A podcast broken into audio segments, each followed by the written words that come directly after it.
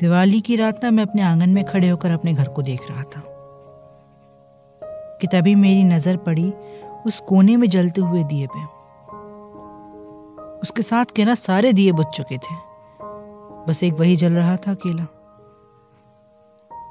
उस दिए ने मुझे याद दिलाया उस दिए के बारे में जो मेरे और हम सबके मन में जल रहा है। विश्वास का दिया। और इस दिए को जलाए रखना हम सब की ज़रूरत है। पता है, इस वक्त हमारे बीच जो सबसे बड़ा डर है ना, वो है हारने का।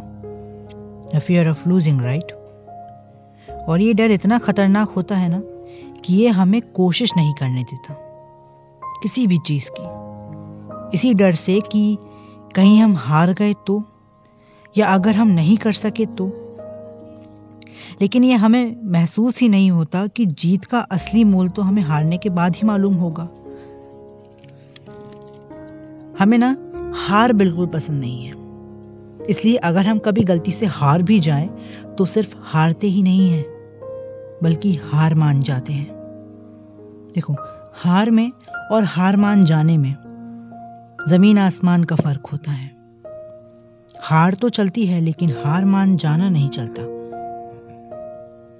हम सब में ना एक होड़ सी है जीतने की। सब जीतना चाहते हैं, कोई हारना नहीं चाहता। मगर ये समझना भी ज़रूरी है कि एक के जीतने के लिए दूसरे का हारना ज़रूरी है।